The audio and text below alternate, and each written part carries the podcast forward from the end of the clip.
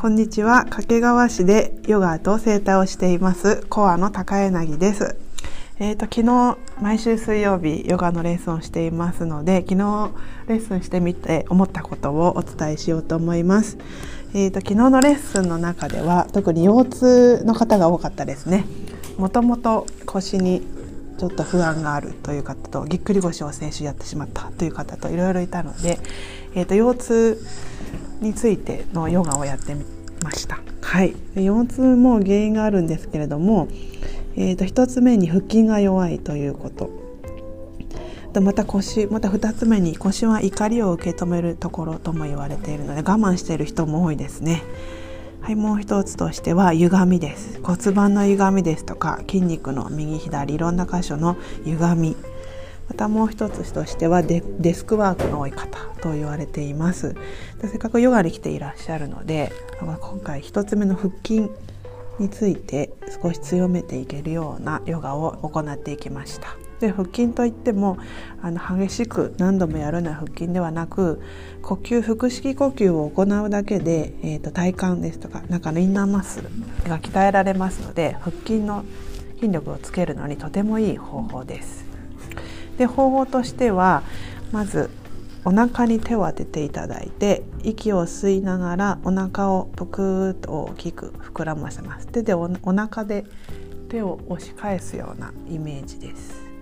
で吐きながらお腹を薄くして手でお腹をうーっと押すイメージです。これをゆっくり吸って吐いて行うだけでも中の体幹腹式呼吸を行うだけで体幹部分が鍛えられます。これができるようになってきたらもうちょっと長めに3秒で吸って3秒で止めて7秒で吐いていくという方法をしていくとより中のインナーマッスルが鍛えられると思います。で実際にやってみると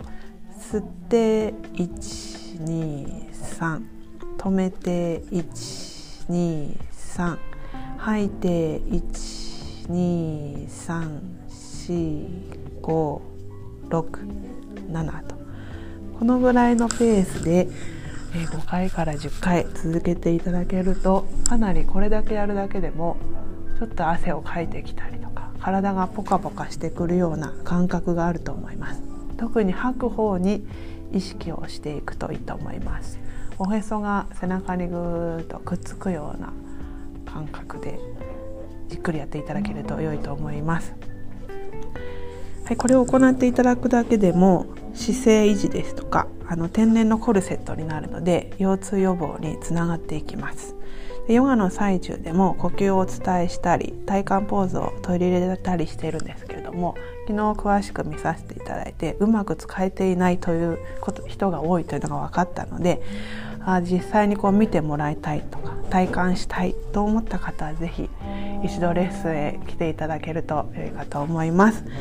ご質問などどしどし募集中ですので、はい、一度体感しに来てください。最後まで聞いていただきありがとうございました。